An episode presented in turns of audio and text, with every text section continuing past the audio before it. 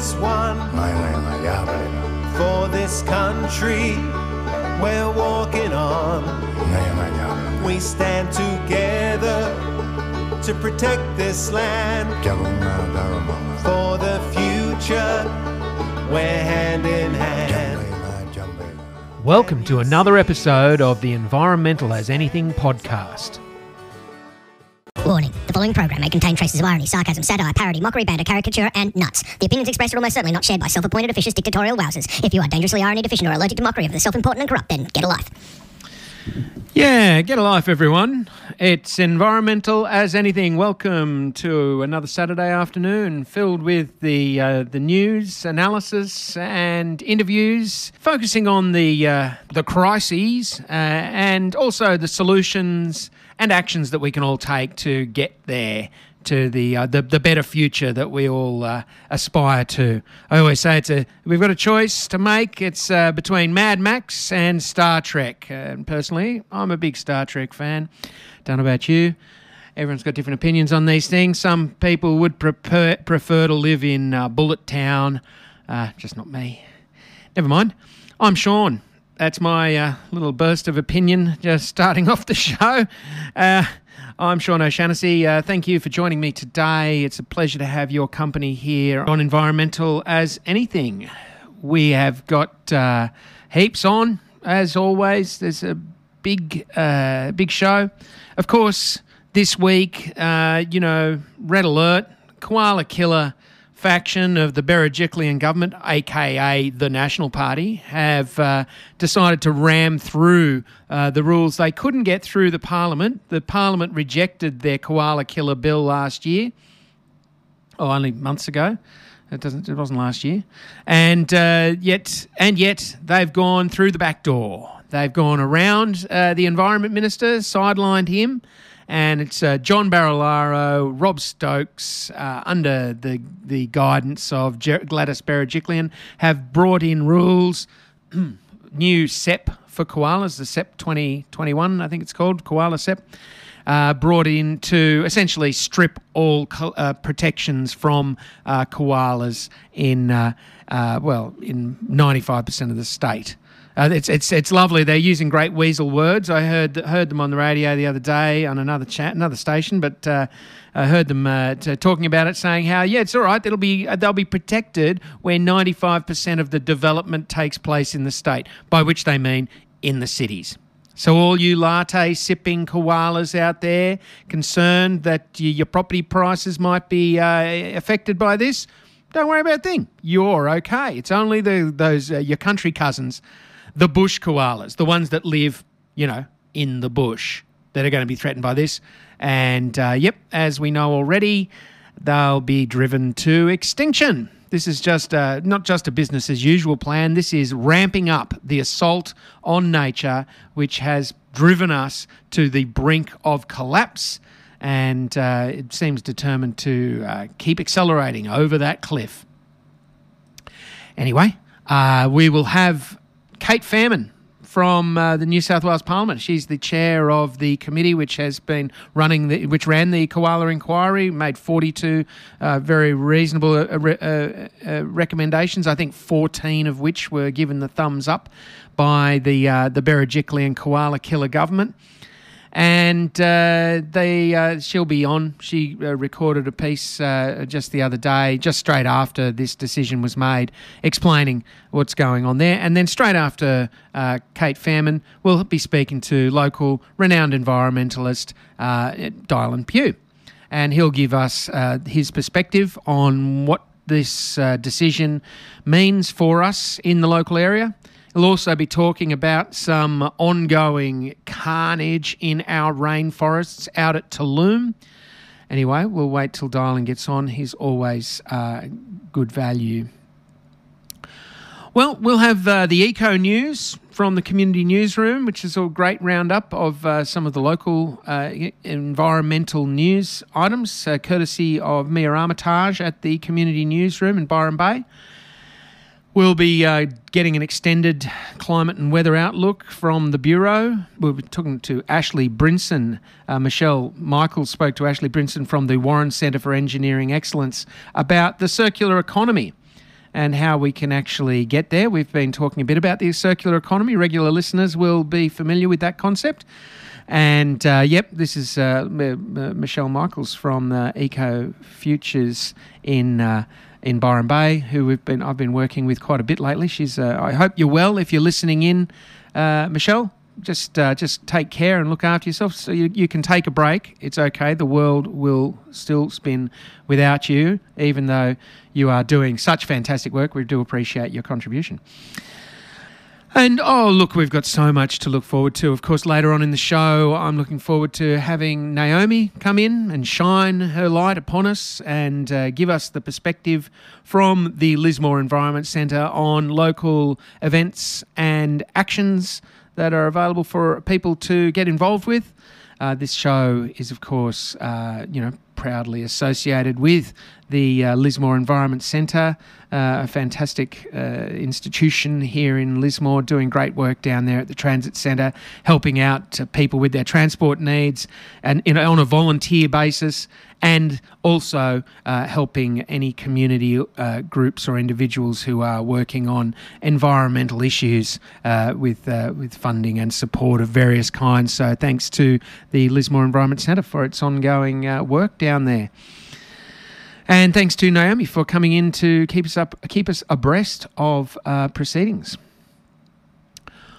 Well, I think without too much uh, further ado, we might uh, go to the eco news from raspberries and bananas in Australia to apples and pears in the United States, climate patterns and events are impacting plant cycles and crops.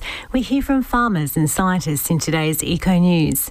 Staying in the States, we hear how energy planners in Texas could have been more prepared had they listened to scientists before millions of people were left without power in February's deep freeze there. I'm Mia Armitage, and it's my pleasure to welcome Year 12 students from Shearwater for today's Eco News, brought to you by Community Newsroom at Bay FM. My name is Saxon Taylor. And my name is Brody McGee. I'm Sherry Cohen. And I'm Charlie Gator. My name's Tilla Tansley Beckerman. My name's Mary Thorne. My name is Dylan Laylaw. Hi, my name is Oscar William Gray. Hi, I'm Aurora. A mid North Coast raspberry farmer has reportedly lost $1.5 million worth of berries in just one hour, and after what he says was a tsunami of rain. Peter Barty has owned a raspberry farm at Sherwood Creek Road in Corindi for the past two years, having previously farmed bananas and blueberries. Mr. Barty says one moment it was a normal day with 53 workers picking, packing, and planting raspberries. But the next day, they all had to be sacked because the crop was destroyed by a mini tsunami, bringing 300 millimeters of rain in an hour and a half after midnight. A creek also flooded the farm. Mr. Barty says the water was 2 meters high and 70 meters long across the properties. He and others from the farm had to use a dinghy to get to their neighbors with four children and help them to safety. Mr. Barty says all the machinery that was parked outside the farm ended up in a dam inside the creek. Everything inside the farm is a wreck, including the office areas. The farmer says they'll have to start from scratch. There has recently been a significant flooding across the Coffs Coast, with Coffs Harbour SES undertaking several life saving rescues.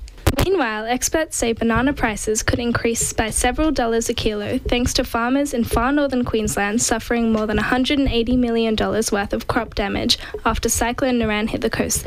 Bananas in 2011 cost as much as $14 a kilo after Cyclone Yasi, and analysts say we could expect to see those prices again.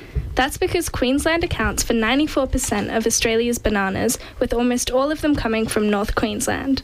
Cyclone Niran battered the region with strong winds, heavy rainfall, and storms. The Queensland Farmers Federation says 150 farms are affected and the damage will be in the many millions of dollars. Some avocado growers have also reported damage, with fruit blown off trees, scarred from the wind, and some sugarcane farmers have infrastructure damage and road washouts. A Woolworth spokeswoman has told the conversation immediate supply of bananas isn't affected. Overseas, there are reports of a roller coaster ride in terms of weather patterns over the past several months across the United States. December and January were significantly warmer than average in many US locations, but this was followed by an intense cold wave in February, and more recently, a dramatic warm up. While the wild weather changes create challenges for humans, even plants used to the harsh conditions are finding it hard to keep up. So says Harvard professor of Biology, Richard Primack, who is studying how climate change affects the timing of seasonal events in the life cycles of plants, birds, and insects in the Massachusetts. Dr. Primax says normally in autumn, woody plants in many parts of North America start preparing for winter by losing water. This drying up process leads to a higher concentration of sugars, salts, and organic compounds in the plant cells. The plants are then able to survive temperatures far below the normal freezing point of water. Soil, fallen leaves, and persistent snow layers also help by insulating the ground above the roots. But the trick has its limits, and extreme cold events can kill certain plants. Even after plants survive the cold winter, early spring can be just as dangerous, if not more, because the plants need to work out when to start shooting leaves. To leaf out, they have to pump water into their new leaves and thereby reduce the concentration of sugars, salts, and organic compounds into their tissues. Leafing out therefore removes the plant's winter protection from cold. When a cold snap hits, the late frost can damage or kill young leaves. The warmer winters can also lead to more days when the ground is bare, leaving no insulating layer of snow to protect the soil and roots from freezing. Plants have a few ways of working out when the right time to grow leaves and flowers is, but Dr. Primax says climate change is scrambling the signals. When the flowers of fruit trees, such as apples, are killed by frost, the trees won't produce fruit till late in the summer. Insect pests are also an increasing threat to plants. As winter becomes milder, scientists say predatory insects are more likely to survive and move further north in the states, where the plagues will damage trees. Dr. Primack says in the northeast United States, native species such as sugar maple and beech will be gradually replaced by native species from further south such as oaks and hickories. He says similar shifts are happening in many places as climate change alters the signals plants rely on to mark the changing seasons. Meanwhile, climate extremes are said to be wreaking increasing havoc on energy systems across the United States. A recent crisis outage in Texas left millions without power or running water during February's deep freeze. Many have blamed the state's deregulated electricity market, saying Texas has prioritized cheap power over reliability. Experts widely agree the Electric Reliability Council of Texas, or ERCOT, a non for profit corporation that manages the power grid for most of the states, failed to anticipate how sharply demand would spike prior to the cold wave in February. But scientists writing for The Conversation say energy planners in many parts of the US substantially underestimate how sensitive electricity demand is to climate factors. They say grid operators can prepare more effectively for the effects of climate change on both supply and demand by using forecasting models and software that academic researchers have already developed. They say many of these new solutions have already been published in open access journals. Today's Eco News stories are sourced from Tweed Daily News, Brisbane Times, and The Conversation, with great thanks to the Year 12 students at Shearwater for coming into Bay FM to do a live reading. Hi, my name is Oscar, and I just want to wish everyone from Byron Bay a wonderful day. Mia Armitage, Community Newsroom for Eco News. And here you are, tuned into Environmental as Anything. Thanks for being with me. and It's great to have your company. That was, of course, the Eco News report from uh, the community newsroom, courtesy of Mia Armitage and uh, Bay FM, and the Shearwater Year 12 students uh, pitching in, getting a bit of uh, work experience, I guess, getting a bit of experience uh, producing their own media. Good on you. Good on you all. Sounding great.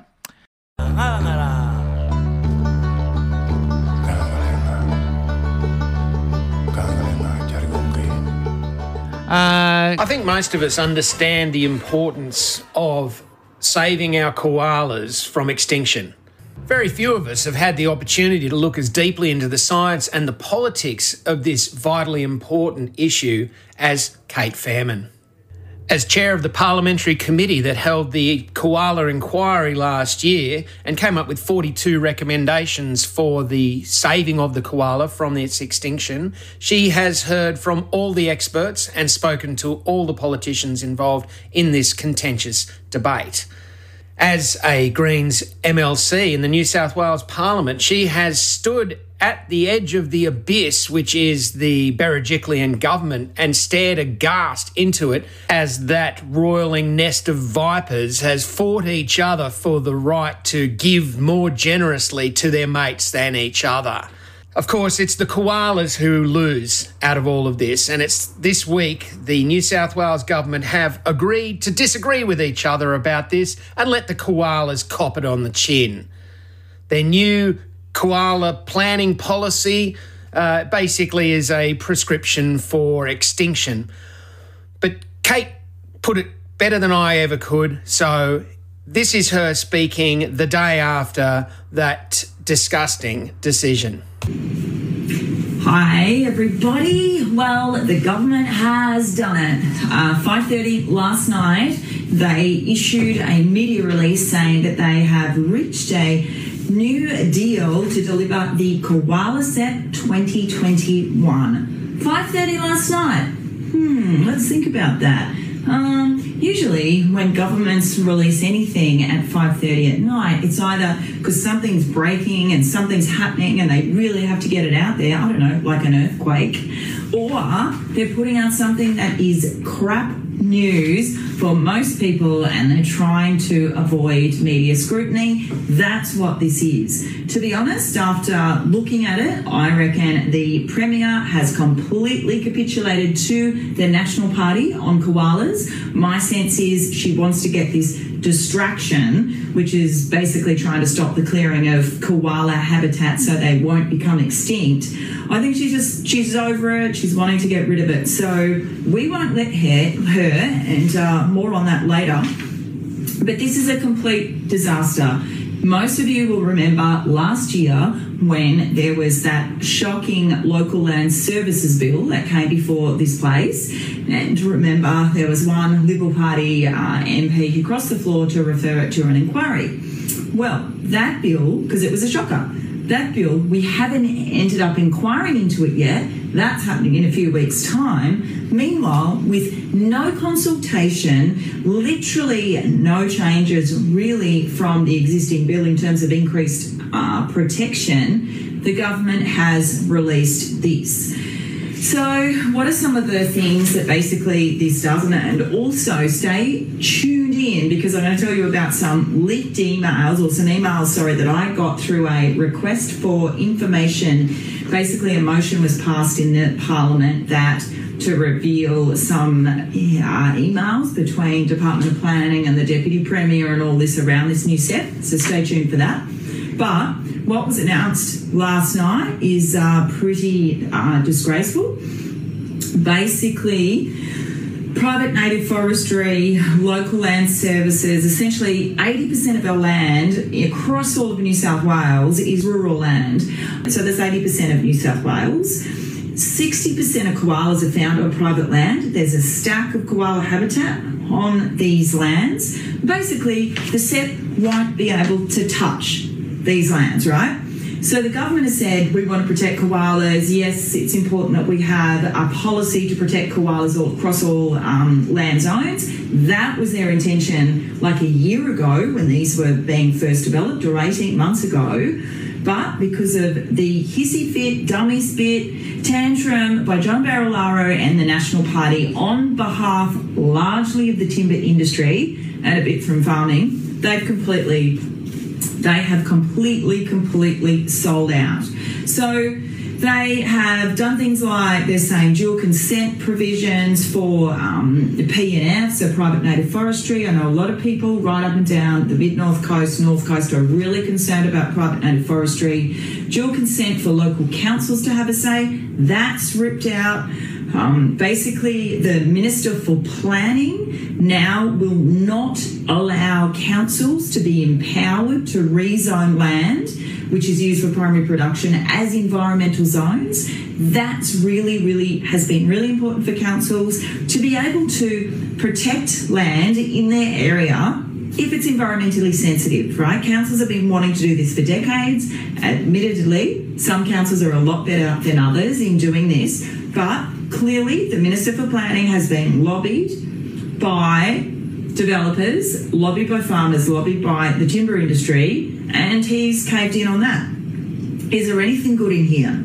Is there anything good? Does say that comprehensive koala plans of management, that some of you will know what that is, will be finalised to protect koala habitat in Tweed and Byron Shire. So good for Tweed and Byron that all the work you guys have been doing for a couple of years now trying to get these plans of management in place so that a koala habitat in your area, at the very least, if it's going to be cleared for something, at least it has to go through an approval process. And sometimes, of course, you'll just not allow clearing at all. So that's fantastic. But there have been other koala plans of management that are still with the Department of Planning, such as uh, number for Coffs Harbour uh, and others, Wollondilly, that haven't been approved. Clarence, I should say, Clarence Valley as well. So this is all very dodgy. This is a complete disaster. In fact, uh, the government, I reckon, has given up on koalas. The government has given up on koalas. National Party, with their bloody hissy fit last year,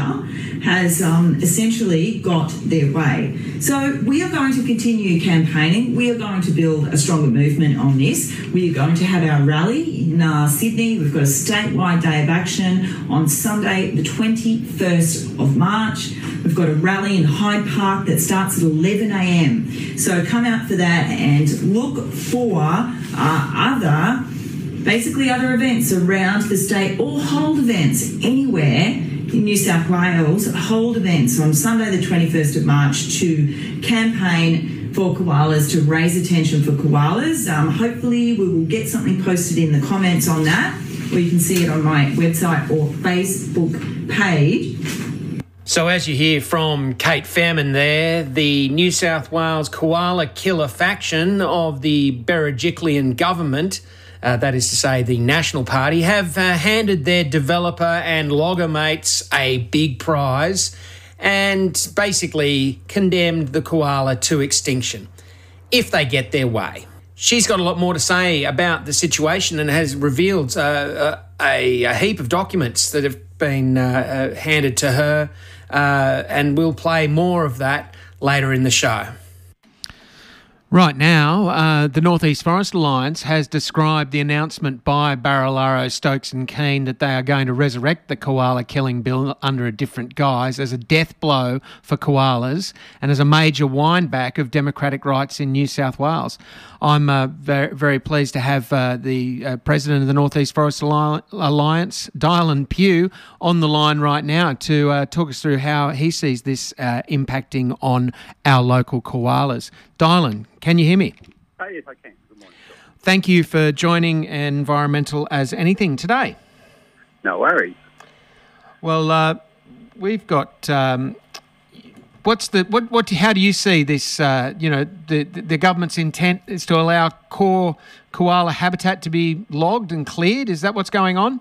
Uh, yeah. So the uh, the intent of the koala SEP was always, and this is since um, 1995, was to identify core koala habitat uh, across the landscape.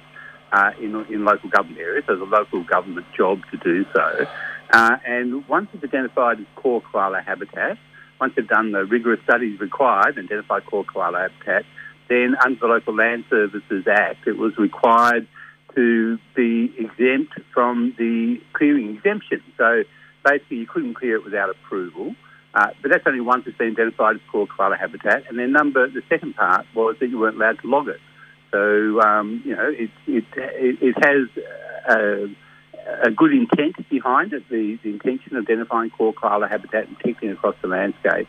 Unfortunately, there's been really poor implementation. So uh, we've got about uh, six or seven uh, koala plans management adopted so far to identify core koala habitat, and they're only for normally part of the local government area. So there's very little, um, you know, there's, there's different interpretations of what's core koala habitat within the government, and so somewhere between five and 6,000 hectares has been identified uh, uh, since 1995. So it, it's not very much uh, so far, but they were the revised koala SEPP, the, what they call SEPP 2019, was intended to make it easier for councils to identify core koala habitat because it was just prohibitive, prohibitive before. Uh, and uh, that's what really scared the uh, the chooks, as it were. Um, they don't want koala habitat to be identified or protected. So what they wanted was what they call a decoupling of the SEPP from the uh, Local Land Services Act, and that uh, uh, which meant that core koala habitat would no longer be uh, uh, require consent for clearing and would no longer uh, be have logging prohibited in it. but they've gone far further than that. This time they've tried to move councils' ability to restrict logging across their shires. So currently, if we have a, uh, a local environment plan that identifies um, environmental zones, then they can't be logged or cleared. Uh, and um, and saying they have councils do t- uh, tree preservation orders as well, and, and, they restrict logging as well. So part of the intent of this, uh, these measures they're taking, and it seems like they're going to do it by ministerial discretion now rather than by legislation to a large extent, uh, is to remove councils' ability to, um, firstly, to zone core koala habitat into environmental zones, and secondly, to allow logging within environmental zones and uh, council will no longer be able to restrict uh, uh, logging in any shape or form that will be allowed across the landscape. So, the uh, I think in Lismore there is a koala plan of management. In Byron there's one pending. In Tweed there's one pending. Is that right? Uh, yeah. So, in the, the ones in uh, Tweed and Byron, uh, and, and the one in Lismore, only for very small parts of their local government areas. Yep. Uh, so the Tweed one and the Byron one are both coastal ones. They just basically do east of the highway. And um, but there's been those plans were done in 2015 for Tweed and 2016 for Byron, and the government hadn't allowed them to be adopted in all these years. They just sat on them, in part saying, "Wait till we do a new koala set." Wait, wait, wait. And uh, so now they're saying they'll allow them to progress, uh, but what that means, uh, I'm not really sure. Um, you know, they can give uh, sort of like a tentative approval without giving a full approval, and that can take years then until they give final approval, which has happened before in other places. Um, but that's only east of the highway, and under the new changes, it will only apply to development applications, um, mainly for houses and uh, and uh, and such like. So they're not just uh, it's not just bad for the koalas. This is a fundamentally anti-democratic when uh, local governments can no longer regulate the activities within the shire. I mean, they can stop small-scale activities, like you say, domestic houses being built, but they can't stop uh, large-scale logging and operations. You can't cut down a tree in your backyard, but they can go ahead and log, uh, you know, hectares uh, at a time, hundreds of hectares at a time, even. Uh, yes, and, and, often in the, in the coastal areas they want to develop, that's a precursor to development. You go and degrade the area first, and then you can go do a development you like. um, but it's also all our hinterland areas, and it looks across New South Wales, and that's the frightening aspect of what they're trying to do, is to allow uh, logging to override all these environmental zones that councils have identified over decades. It's mm. been a long, slow, and torturous process to get areas put into environmental zones and, and now we're going to lose all those. Mm. So you'll start to see logging in all these areas that have been otherwise protected for decades. Mm. It, it, also seems to smack of a deep level of, uh, you know, conflict within the the the, the Berejiklian government. I mean, we've seen, uh, you know, Porky Barilaro come out and threaten the coalition if he didn't get his way. Uh, you know, only a few months ago now, and yet, and here we are, you know, him getting his way. But we still see, uh, uh, you know, Matt Kean's promise of uh, protecting, you know, koalas by 20, you know, doubling koala populations by 2050, I think it was, you know, being sidelined completely, and he he and his his department seem to be being aggressively sidelined by this as well, don't you think?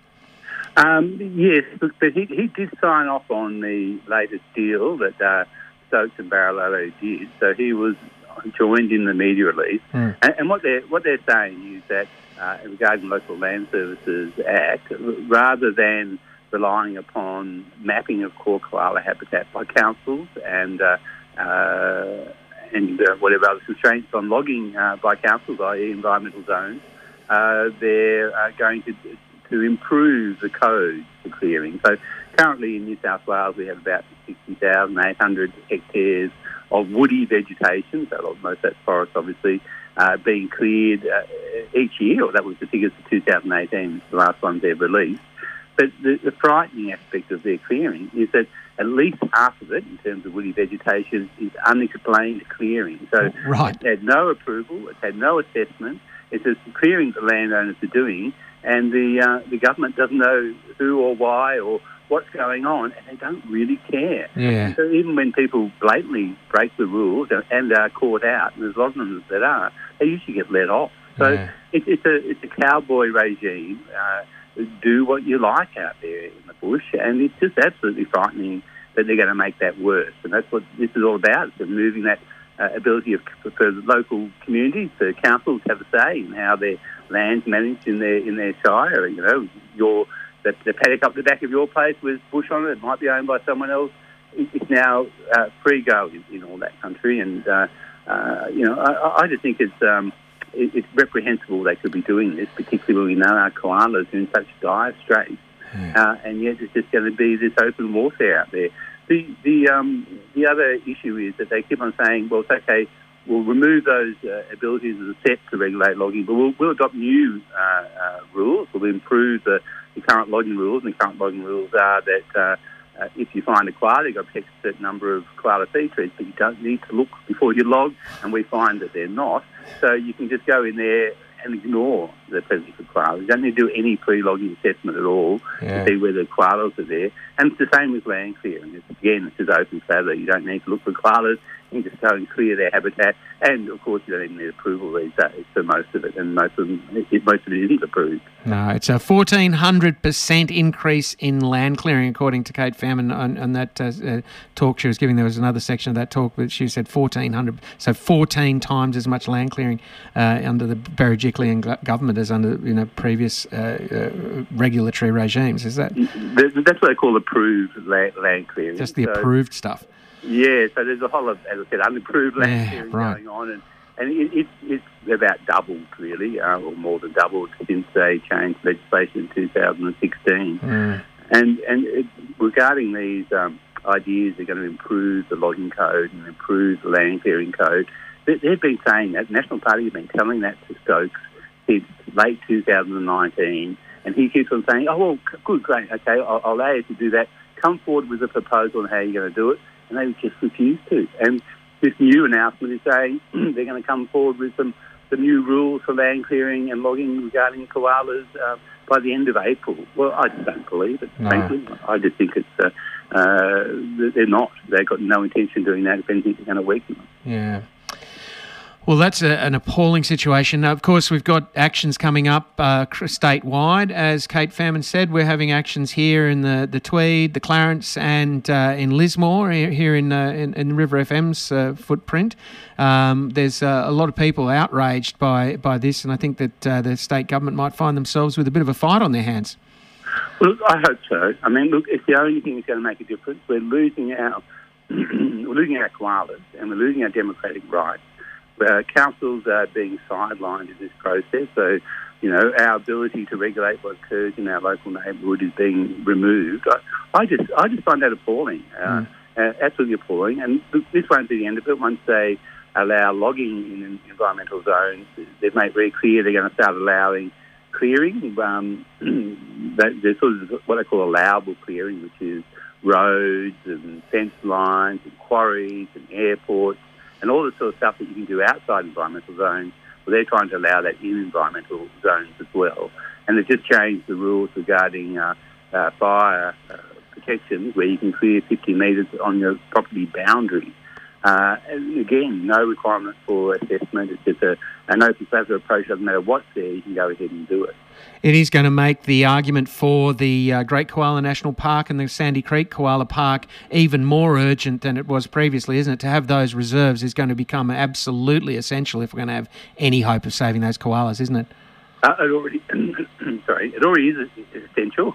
Yeah. We need to protect the koalas where they occur. Mm. You know, the- what koalas, the thing, the factor that's affecting koalas is loss of habitat. That's the primary cause of all their problems is that we're clearing their habitat, and they seem to like the coastal forests quite a lot. I mean, they're inland as well, but they're being wiped out there by climate change, unfortunately, and Mm. coming under pressure on the coast by climate change. The increasing number of droughts is just affecting them really badly, and the uh, the heat waves we have as well is uh, is affecting them as well. So you know, it's more important that we protect what habitat we've got uh, left than ever before. And um, you know, once you once you clear their habitat, you uh, and fragment it, then they start getting stressed and start getting disease, and they start have to having to wander across the landscape looking for partners and food, and that's when you get dog attacks and uh, car strikes uh, more frequently. Yes. All right. Well, we're going to have to stand up and do something about that, aren't we? But uh, look, uh, we should move on. Uh, in the last few minutes, we've got uh, there was another big issue locally with the Northeast Forest Alliance describing the Forestry Corporation's widening of a track through rainforest around a hoop pine plantation west of Urbenville in the Upper Clarence River Valley uh, that resulted in the clearing and damage of five to six hectares of World Heritage quality rainforest, mostly in the Tooloom National Park, as a callous and indiscriminate act of vandalism. What's been happening up there?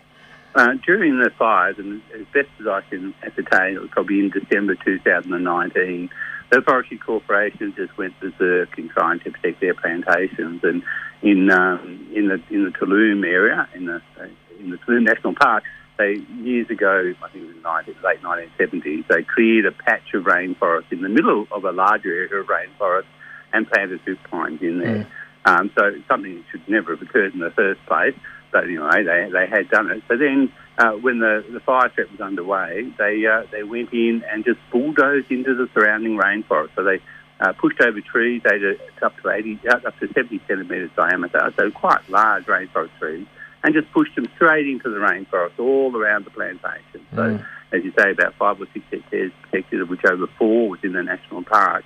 Uh, and it was just wanton vandalism, and it wasn't done carefully. They, they could have uh, kept their footprint to within the plantation and just cleared some of the hoop pines around the edges if that was what they wanted to do. But in all that debris they pushed into the rainforest actually increased its flammability and its Mm. risk of burning. And, you know, our rainforests are under incredible risk. Uh, we lost about a, a third of them in the fires uh, in 2019-20, uh, which is just a horrifying amount of our rainforest to, to lose in one year Yeah. They're in big trouble. And here we have the forestry going bulldozing them and uh, uh, and increasing their fire risk by opening up the canopy, letting the sunlight in, drying them out, and leaving all this fuel laying around. I, uh, I- I've got a photo in front of me here uh, of the windrows of of uh, destroyed rainforest trees being pushed up. Bull, obviously, red earth, bare earth on one side, and rainforest on the other. It's uh, you know very clearly uh, you know like a, a, a beautiful bit of rainforest, and and very clearly just absolute wanton carnage. There, there were trees there up to 2.5 metres diameter. So that's pretty big trees that were damaged in the operation as well. So the biggest one that was pushed over and bulldozed was about 70 centimetres, but there's trees up to 2.5 metres diameter damaged, and some of those will die. And a lot of trees, a lot of standing trees have died as well. So it was just carnage, really. And uh, uh, I, I want something to be done about it. Um, uh, you know, they're saying sort of the fire they're allowed to get away with, with doing it. I'd like to know if that's true, whether they did have approval or not uh, from the incident controller during the fire. Uh, and if they did, then this shouldn't be allowed to happen again. There's no way. And uh, they shouldn't be required to go in there and rehabilitate the rainforest, to Mm. replant those cleared areas and remove some of that problem debris that's still still sitting in tree crowns. Yeah, you've, uh, you're asked, calling on Environment Minister Matt Kean to ensure this incident's fully investigated, it says here. And uh, do you think there'll be support from those? Uh, there's been a couple of, uh, a few MLCs uh, in, in the committees in the New South Wales Parliament asking some hard questions. Do you think any of those are going to be able to pursue that for, uh, for the North East Forest Alliance? Um, look, I, I'm not sure. I, I have written to Matt Kean. And I've asked him to investigate it, Mm. and we'll see what comes of that. I'm, I'm not holding my breath. Um, as with many of these sorts of things, forestry just get a blank check to go do what they like, and if they can go and clear rainforest in the national park, there's something very wrong with our system. Yeah. So, um, what are we calling on people to do this week to help with the uh, the campaign? I I think people need to be aware of the dire threat to our koalas. It's, it's not just our koalas, as you say, it's all our forests and all our uh, forests are protected on private land. Uh, and speak up, do something, uh, stand up, uh, write to the ministers, write to the papers. Uh, uh, we need people to speak up and let uh, our politicians know the community is concerned, particularly in places like Tweed, where we have a National Party member and in Clarence, National Party members. We've got to let them know this is not on, this is not good enough. So the big actions on the the twenty first uh, and, and in the Tweed on the twentieth, uh, joining in the statewide day of actions. I guess that's a, a good opportunity for people to, to to find others who feel similarly outraged. Um, I think so, and uh, just let the broader community and our politicians know you are outraged. Mm, yeah. Well, thank you so much, Dailan, for your time today. We really appreciate you uh, you giving us uh, your, your your perspective on all of that. Okay, thank you very much, Tom. Have a great day. Okay, bye. That was Dailan Pugh, the president of the Northeast Forest Alliance and renowned conservationist, uh, speaking about the carnage that's going on in our forests still, even uh, while the uh, Berejiklian government tries to greenwash itself. Uh, they are preparing to drive our koalas into extinction and are in the process of, in fact, bulldozing rainforest here on uh, in the beautiful north coast of New South Wales. You're tuned into Environmental as Anything.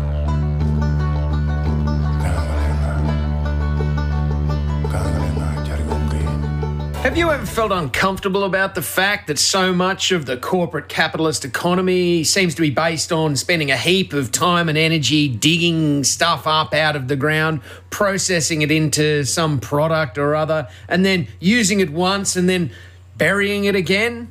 Well, don't worry, you're not alone. Ashley Brinson, Executive Director of the Warren Centre, is speaking at the Building the Circular Economy Expo on the 23rd of November 2021. He's covering topics such as the one way flows in globalised economy, the accumulation problem and the circular economy solution, and the circular economy developments in Australia and globally. He spoke to Michelle Michels from the Eco Futures show on Bay FM, and she was very generously shared her interview with him with us here on Environmental as Anything. The old economy was the linear economy of it's called take, make, use, dispose linear pathway. We take raw materials out of the earth, we convert them into, um, let's say it's a piece of metal, fabricate that into an object. It goes into the economy. It gets used sometimes for a very little period of time, and then it gets disposed of and frequently ends up in a landfill. And that sort of um, linear uh, path of taking, extracting resources and then burying them in a landfill is highly unsustainable. The report said within six months, materials will end up in waste and landfill.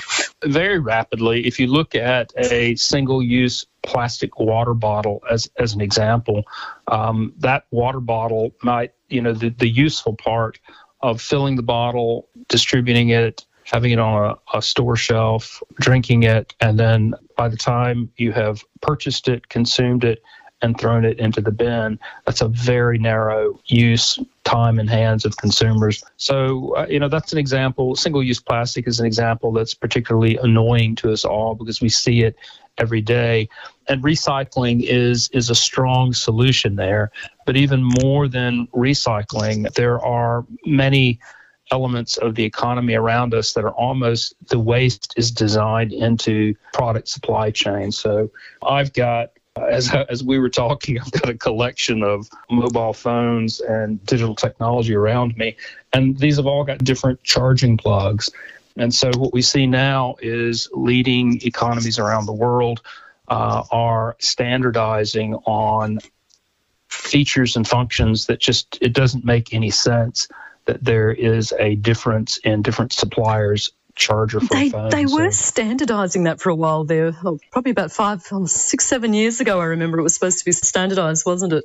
You'll see there's a USB-C standard out now that is um, seems to be the prevalent uh, charger cable now, um, in addition to connecting your data stick and, and other. But that, that's just an example of not just recycling goods, not just a charger for three years and then throwing it in the bin because your mobile phone model has changed, but actually going upstream into the into the process and redesigning the way that our goods are made so that they are designed for the circular economy. And they're capable of being reused so that the same charger could be used on two or three different electronic devices or one electronic device could use two or three different chargers. That's yes. a great design case. But designing out the waste, designing goods so that they are capable of being refurbished, you know, it's only in the last 50 years or 100 years that having uh, milk in a plastic bottle instead of having milk in a reusable glass bottle uh, became fashionable. And we still landfill a, huge amount of, of plastic that's single-use plastic from from different food goods. So that that, that sort of um, convenience of single-use, single waste material is relatively new in human existence.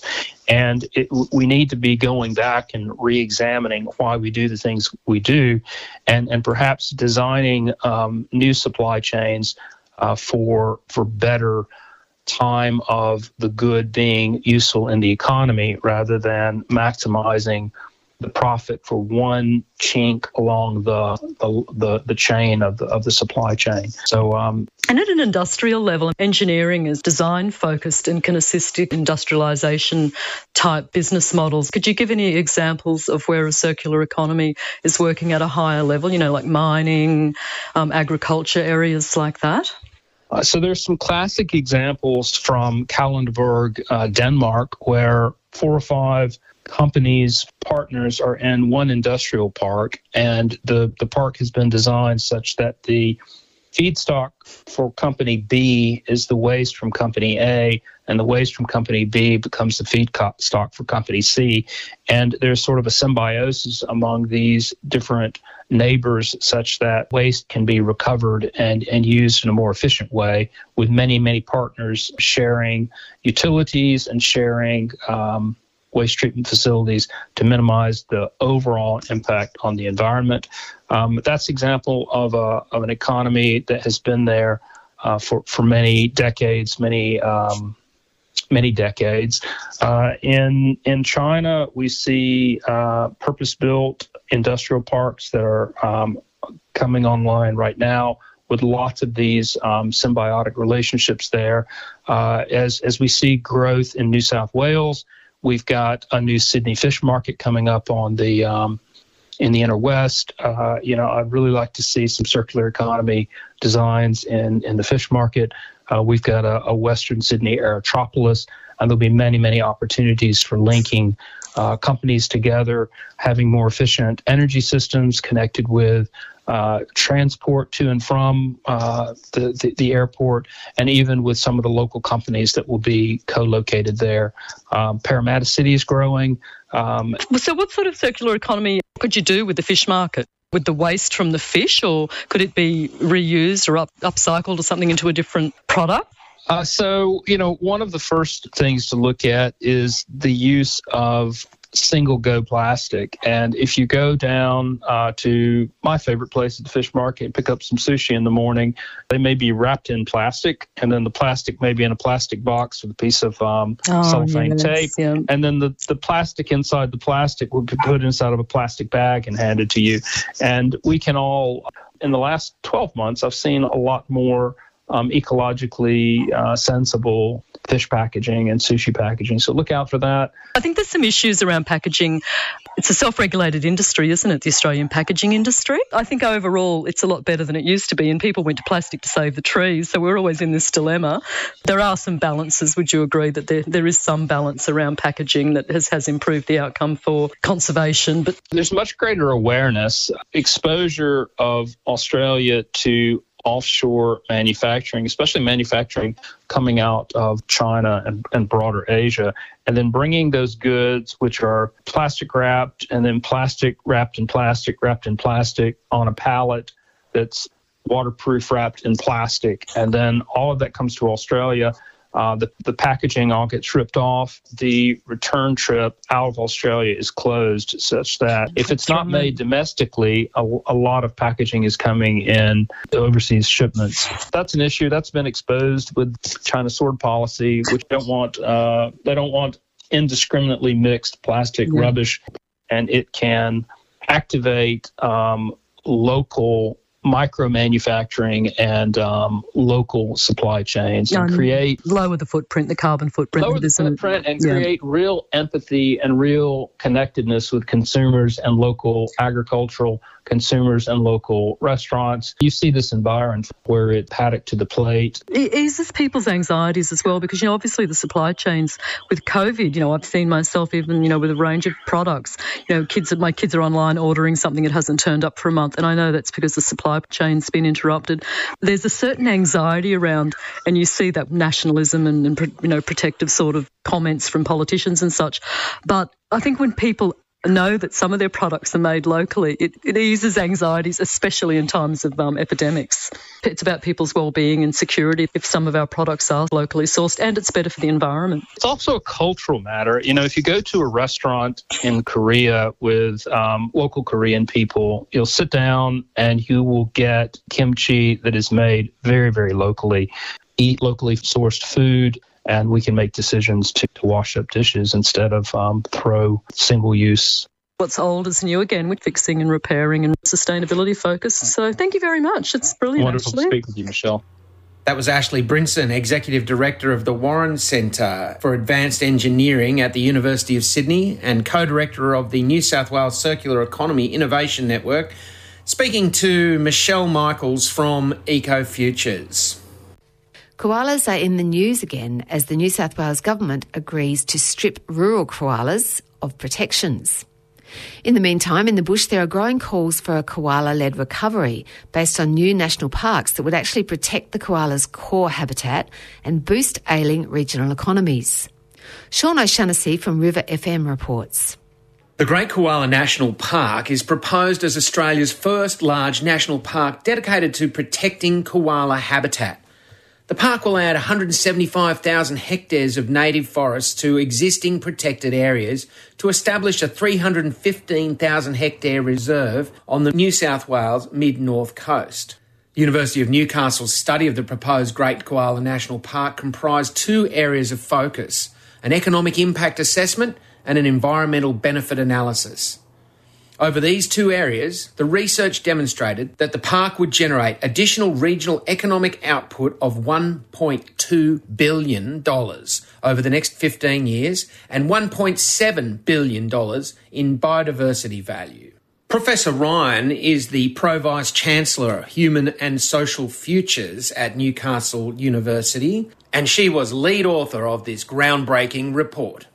The costs of establishing the park in the five LGAs, we estimated to be around about the 300 million mark. We estimate that that will lead to around about a million visitors at the end of the 15 year period, and that that visitation would generate in the order of $1.8 billion in economic output for the region. The real story that's come out of this is the jobs generation. At the end of the 15 year period, we estimate about 10,000 jobs will be created. Now, that's a terrific jobs story, I think, for the mid north coast. There's a real range of job opportunities, and I think really ongoing high value jobs. In that job story, there's a, comparison with the number of jobs which might need to be transitioned out of native forest logging. We were very lucky to engage with the Timber Association. Uh, there'd been some work done by a um, a consulting firm that provided us some numbers.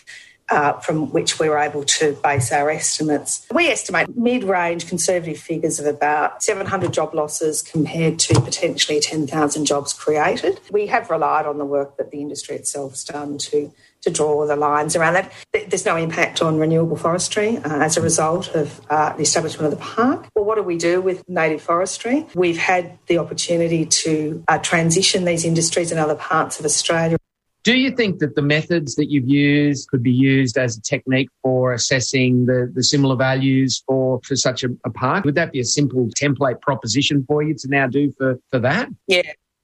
Yeah, look, these studies are a fairly standard and agreed methodology. The work from the researcher's point of view is working through the assumptions. This approach has been applied to national parks all around the country. It's actually just a standard model. You just stick in the numbers and out it pops. Janelle Saffin is the representative for the New South Wales seat of Lismore. I spoke to her about the potential for a koala led recovery. Is the Labor Party going to get behind the Great Koala National Park and the Sandy Creek Koala Park, which have been proposed? We did um, back the Great um, Koala National Park in the lead up to the election, and there's a lot of support. That support still exists within the Labor Party, that's been clear. We need to settle it once and for all. We keep having this endless debate. You know, 9,800 jobs. I mean, that's a lot of jobs. What I'd like to say about the jobs in the timber industry, we've got to make sure those people are transitioned.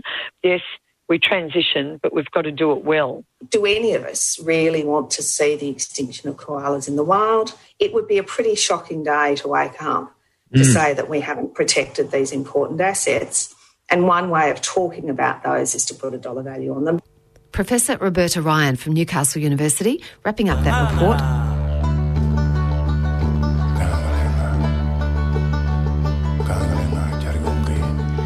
This afternoon, I've got uh, the redoubtable Naomi Shine here in the studio with me. Hey, Naomi. Hello, everyone. Thanks for joining us again for uh, another Saturday afternoon of uh, news and events. Yeah, it's a pleasure. It's great to have you here. And, uh, well, it's been a jam packed show. We've just heard a bunch of uh, stories from The Wire and uh, from the Eco Futures. It's uh, so much going on for the environment, eh? That's right. That's right. Yes, well, I would start with how I've had a great week out in uh, at Forest Tops Campground, uh, getting out into Beryl Creek, um, Bar Mountain, all along the border ranges there. Communing with nature. That's right. And I come back and I see a post that you put up. Um, humans and our pets and livestock make up uh, 97.11% of the Earth's land mammal- mammals by weight, and wildlife make up 2.89%. I think that might have been one of our other contributors, one of our Mm. quiet contributors, uh, Jody, uh, might have put that one up. But yeah, that is a fascinating story, isn't it? yes. Well, it doesn't. Um, that's scary. Scary. Really. Yes. Terrifying. Yeah. And uh, I didn't. Uh, marsupials are kind of a subcategory of weird mas- uh, weird mammals, and I did see a road-killed um, pademelon. They love those cool, um, slightly elevated forests. Um, and on the way back, I saw this beautiful, shiny, fractal um, black snake sunning on itself on the road. Hmm. And when it didn't pull off the road, I pulled over because there was cars coming behind me. But it, it did skitter off the Hmm. road. It was Hmm. just um, taking an opportunity to get some sun. Yeah, our roads are literally coated in blood, aren't they? Mm, yes. Shocking. Yes. And I did see um, a blue and red uh, marron or large yabby in Beryl Creek.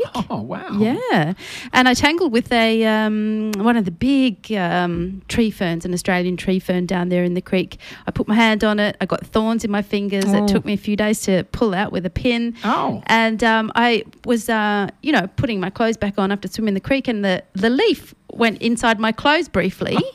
And all these irritants got released. I had to change my clothes as soon as I got back to camp. So don't mess with the Australian tree fern. Very spiky. Yeah. Still thinks it's in the land of the dinosaurs, obviously. that's right. Very spiky, very irritating.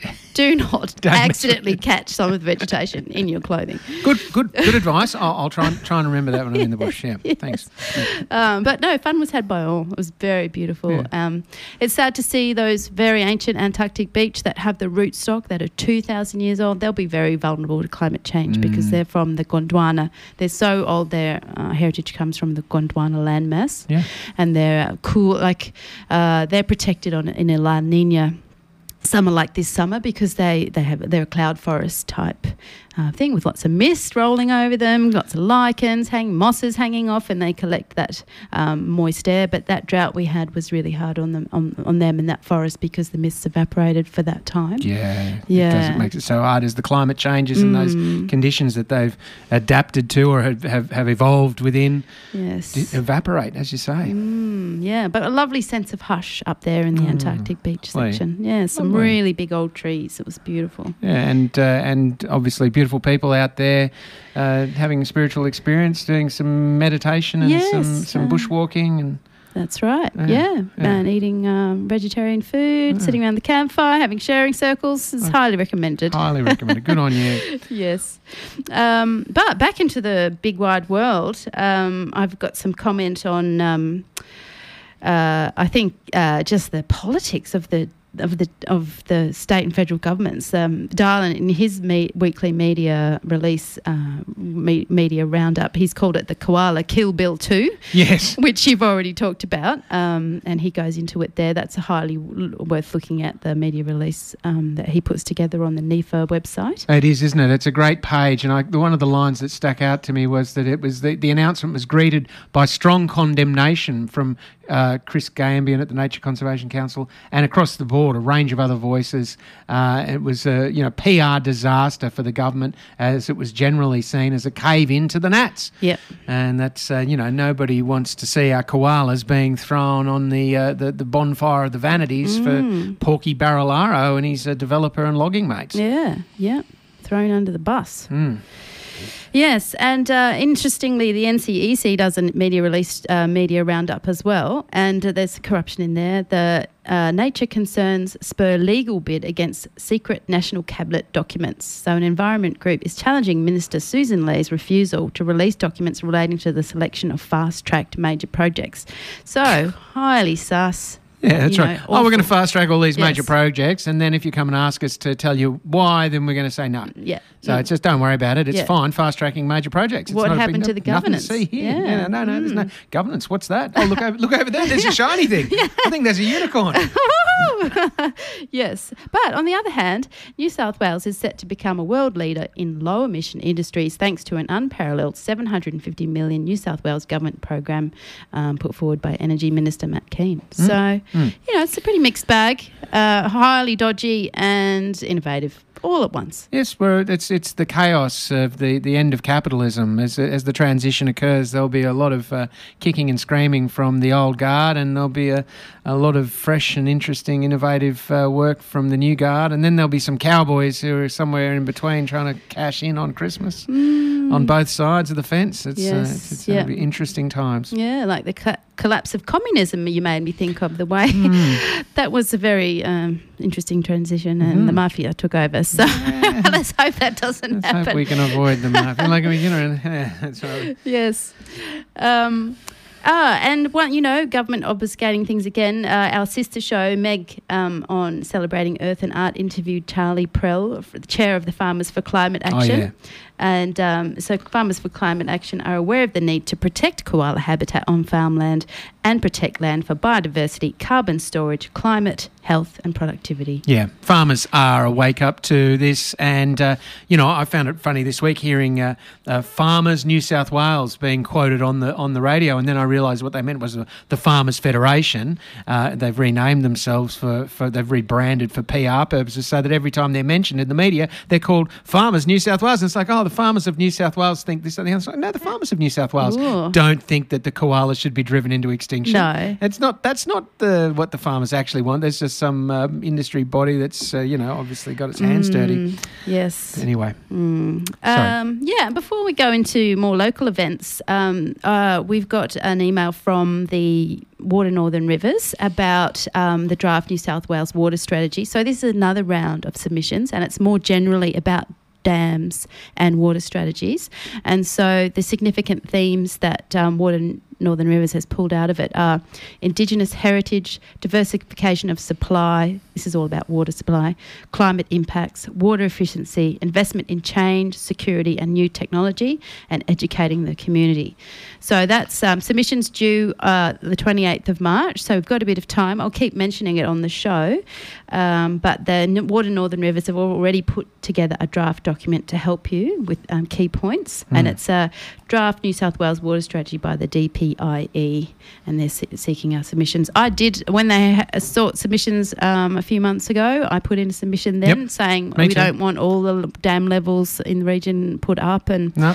so all of that. So you can go into all the detail under the sun, and that's a really good thing to do if you're if you've got got access to it. But you can also just make a heartfelt uh, appeal uh, based on logic and common sense, and uh, you know community adhere community uh, you know values. Yes. doesn't have to be uh, you know terribly technical No, for, to be a right. valid submission. Yes, yeah. So check out um, Water Northern Rivers website, and we've uh, we'll have more information for you um, once they well, they finish their draft and they've turned it into a document to publicise. We'll publicise it. They do do great work.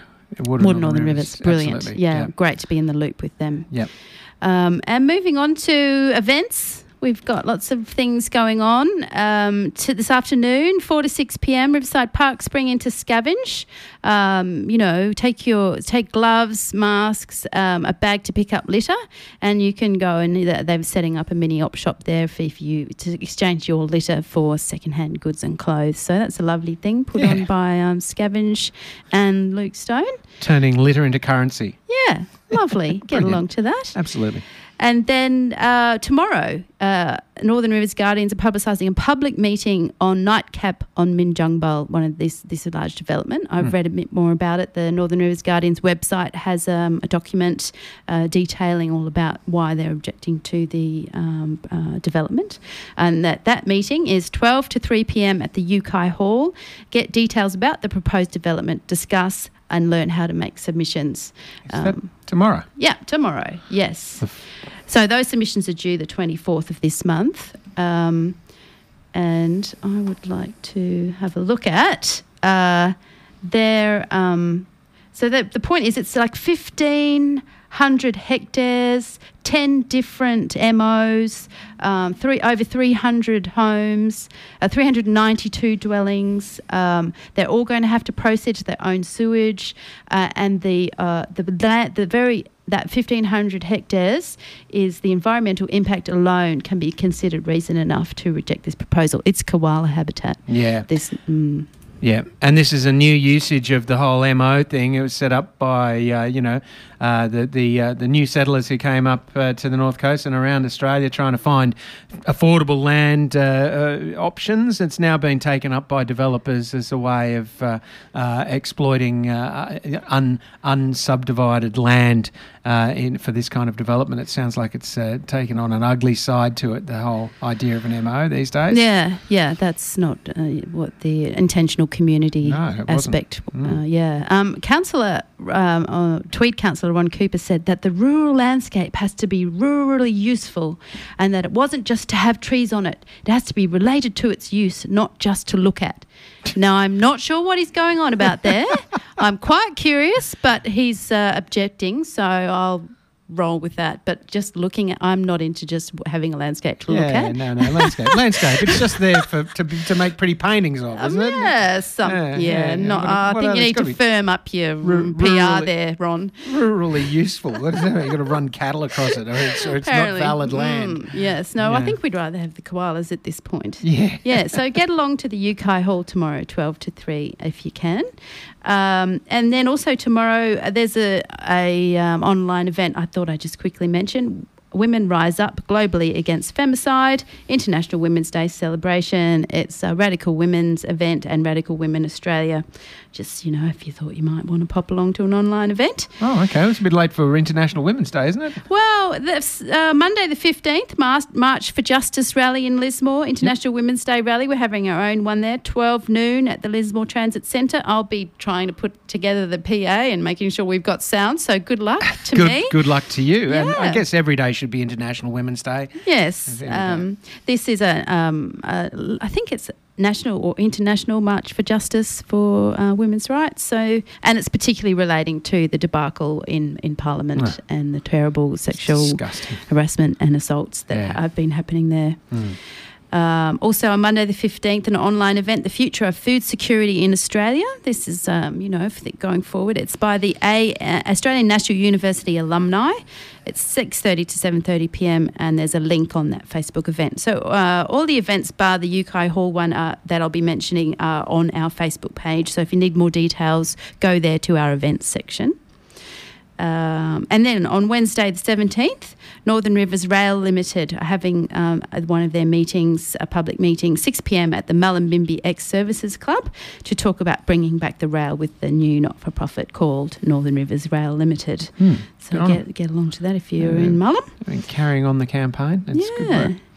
And mm, uh, Wednesday the 17th, 6 p.m. to 7.30, also online, why we need a critical legal innovation to tackle, tackle climate change by Australian Earth Laws Alliance and Ecological Law and Governance Association. So this is what we were talking about earlier. This is, uh, you know, we need this really big change, critical legal innovation to tackle climate change. Good on them. I'm Absolutely. not It's- sure that that would not go above my head, but Oh well, I'm sure there'd be uh, there'd be bits of it that would go above all our heads. But then Mm. again, we all have to start to grapple with these difficult issues. We're going to replace capitalism Yeah. uh, with something. It has to be something coherent that we all agree to. Yeah. It has to be democratic and understood. give it a legal basis. It has to be a legal forward. basis, and as much as there has to be a, um, an ethical and uh, and and uh, ecological basis to Yeah, it.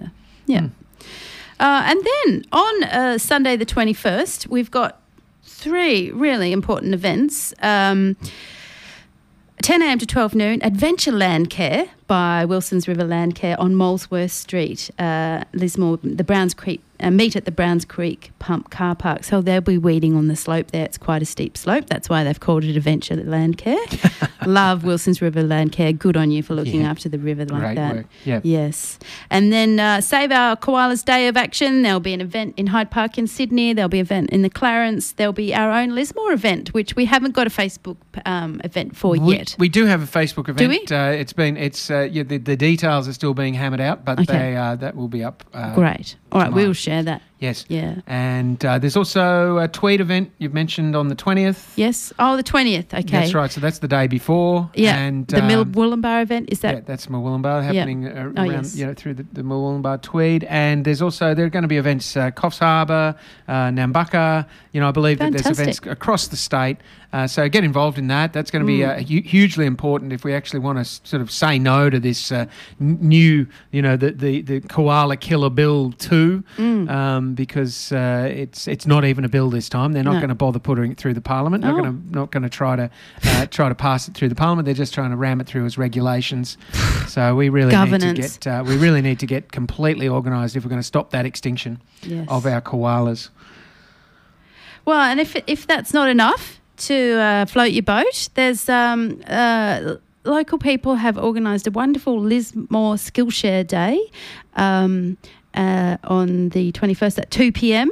And they're doing an awesome mix of skills to share for our second Lismore Skillshare event. So the skills are bike repair and maintenance, kombucha and fermentation, wicking, wicking garden bed making. So what a lovely local thing. That's um, that's deep adaptation at work there. People getting together to um, share skills. Um, in like I, I'd love to remember how to toggle your bike gears so that the cable is the right tension for your ha- you know your mm, levers and whatnot. I used to be able to do that. so unfortunately, I'll be at the koala action, so I probably won't make it to the Skillshare. But It's a great idea for people to get into repairing their uh, their equipment, isn't it? It's, uh, Yeah. you know, yeah, huge fantastic. frustration. Yep. Mm. So good on people for that. that. That's also in our list of events. So anybody can find any of these on our Facebook page at Environmental as Anything on Facebook. That's right. Yep. And just to mention already, uh, Brisbane National Action Climate Truth Now. So a bunch of Lismore Extinction Rebellion people will be trekking up to uh, uh, Meanjin, Brisbane, to get involved in that Extinction Rebellion event and just um, make a noise with the locals up there to, you know, try and turn around the uh, the shit show. That yeah. So reach out to your local XR people. You almost certainly know somebody, or if you haven't uh, met XR people, you'll find them on Facebook too. Yes. And uh, you know you'll be able to get involved in those uh, those actions up in Brisbane. Obviously, vitally important that we get that uh, message across uh, in the big cities as well. Yeah, that's right. Well, that's where the uh, heads of industry are, like Santos and Adani, and um, you know all the uh, money exchanges and all that sort of thing. So, disrupt is the name of the game. We, uh, Roger Hallam saying we've only got six to twelve months to turn this ship around. Let's start making a noise, or continue making a noise. Absolutely. Yeah. Uh, and there's also workshops and events to do with the um, Speaking with the River, the uh, Northern Rivers Community Gallery in Ballina. So they've opened the exhibition. Um, they're having public events and workshops um, from the 21st, Sunday the 21st. Uh, so check out their website, which I can put up on our thing as well. Yeah, I mean, we uh, we spoke to Rob uh, last week on the show. Rob Garbutt came in and we had uh, that right. session, and we had lots of people giving really lovely feedback about that uh, that interview, and it was. Uh, uh, good to know that people enjoyed that, and yeah, they should get along to the uh, to the actual exhibition if they enjoyed the. Yeah. that'll be even more enjoyable. I, That's I right. suspect. Yeah, I reckon. um, now I was trying to find um, dear old uh, Nimbin Environment Centre have sent a lovely email uh, with an update from Camp Binbee saying um, they've got photos from the garden and they've had a bit of a quiet time and they're hoping more people can come up to Camp Binbee while they do some more actions because uh, Adani is going ahead up there and it's a lovely report um, with also a photo feature of a guy who did go out and lock on and got arrested. And he says, Kyle McGee, 36. If I didn't do this and just kept living my life, there might be a point where climate change is so bad that I would be regretting the time when I had a chance to potentially change this. And there he is with his rainbow lock on. Love, love on, it says in metal work on it. It's an elbow. And he looks a bit like a surfy dude. So good on you, Kyle. Yeah. Um, and then they've got some footage uh, of, uh, not footage, a photo of a really bad looking pond because Adani has uh, breached its. Um, not been on its best behaviour. An official complaint was made um, because their water treatment has not been up to scratch. And uh, Yes, also not happy with Adani this month were the Isaac Regional Council, local government for the mine site. Uh, they, um, the government is learning the hard way what environmentalists said, have said all along. Um, this profit driven company do not care about the land, No. uh, not trustworthy. Well, it's just inherent in the in the nature of profit takers and rent seekers to not care about anything else there that, that are external to their, their accounting procedures, isn't Mm, it? mm. You can't expect uh, profit taking corporations to uh, to to think about other things other than their, their what their accountants tell them to think about. They Mm. have their fiduciary duties, and it is their nature to to to, to disregard those externalities. It's, Mm. it's our it's our job to to uh, to to bring them to heel. I'm afraid it's just it seems to Mm. be that we're going to have to en- entirely reform that whole corporate structure system of corporate structures, in, so that they are taking into account these uh, the, these what they currently consider to be external. Because Mm, nature their- can't absorb it anymore. yeah, no, that's right. It's, Mm. it's all been shunted onto nature for 100, 100 years at least now. Mm. And uh, so nature is in the, on the verge of collapse, and we're all going to go down with it. Yeah. And it'll be a horrible shock to those who think that they're in, a, uh, you know, that they're that they're very clever Mm. in in externalising their uh, their costs. But uh, I'm afraid No, going to be it's a, a big illusion. It's a There big illusion. a reckoning. There's, Yes. there's no doubt about it. Yes, and some other interesting mail I received this week. World Wildlife Fund haven't uh, saved the Maui dolphin. There's only 63 left. This is a, a dolphin native to the waters of Aotearoa, New Zealand. And apparently, an adult uh, Maui dolphin will fit in your bath. And a baby I Maui dolphin is the size of a football. Oh, Isn't that cute? so cute. Yeah, so I don't know. They're just asking for money. I guess it's, um, um, you know, maybe they need to have a captive breeding program or something. But Mm. yeah. Oh, good on them. Yeah. So that was a big week for us. It was. Look at that. Wow, what a rundown. Everybody needs to, if anybody wants to find out any of the details, go to our uh, Facebook page straight away. You can do that right now or anytime you like to find out the details of Send us a events. message. Send us a message if you're looking for information or if you want to share uh, an event with us, then Please. do, do so either through Facebook or just message us through Facebook. More than happy to hear from you anytime. You can always catch up with anything you've missed on the show, any of the original content that we've produced, you can catch up with on our podcast, uh, which you can find wherever you look for good podcasts. Uh, look for Environmental as Anything. We'll be there. Mm, good stuff. Yeah.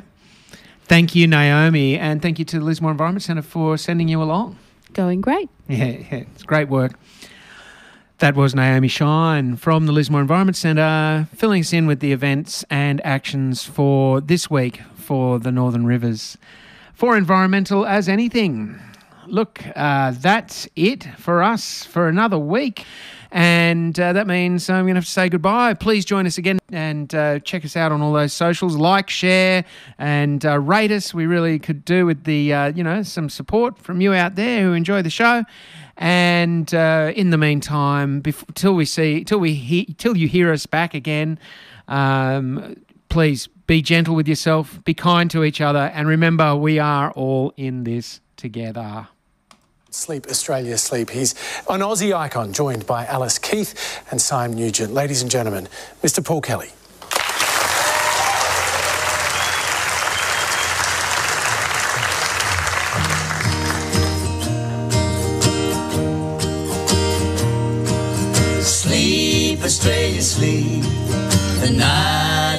The creep.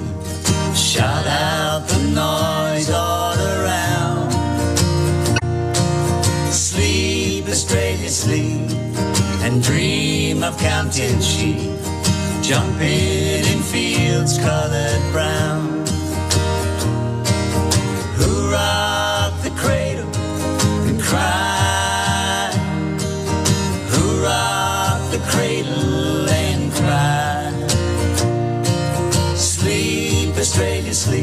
As off the cliff the kingdoms leap. Count them as they say goodbye. Count down the little things, the insects and birds. Count down the bigger things, the flocks and the herds. Count down our rivers, our pastures and trees. But there's no need to hurry. Cause it's only a matter of degrees. Fog, Australia, fog, just like the boiling frog.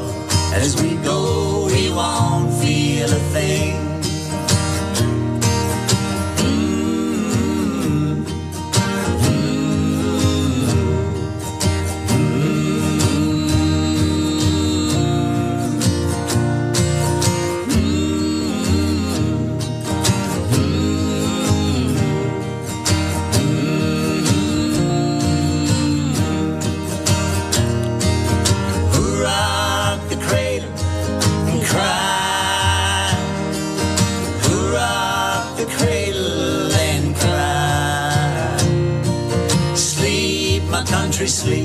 As off the cliff the kingdoms. Count them as they pass on by. Are you looking for the courage to face the hard facts about our environmental crises? Do you want honest reporting on the global solutions that are at our fingertips? Would you like to know what simple, effective local actions you can take to make a positive difference to the state of the world today? Tune in to Environmental as Anything on 92.9 River FM every Saturday from 2 till 5 for all the news, interviews, and analysis you need to make the future you want. For the future, we're hand in hand.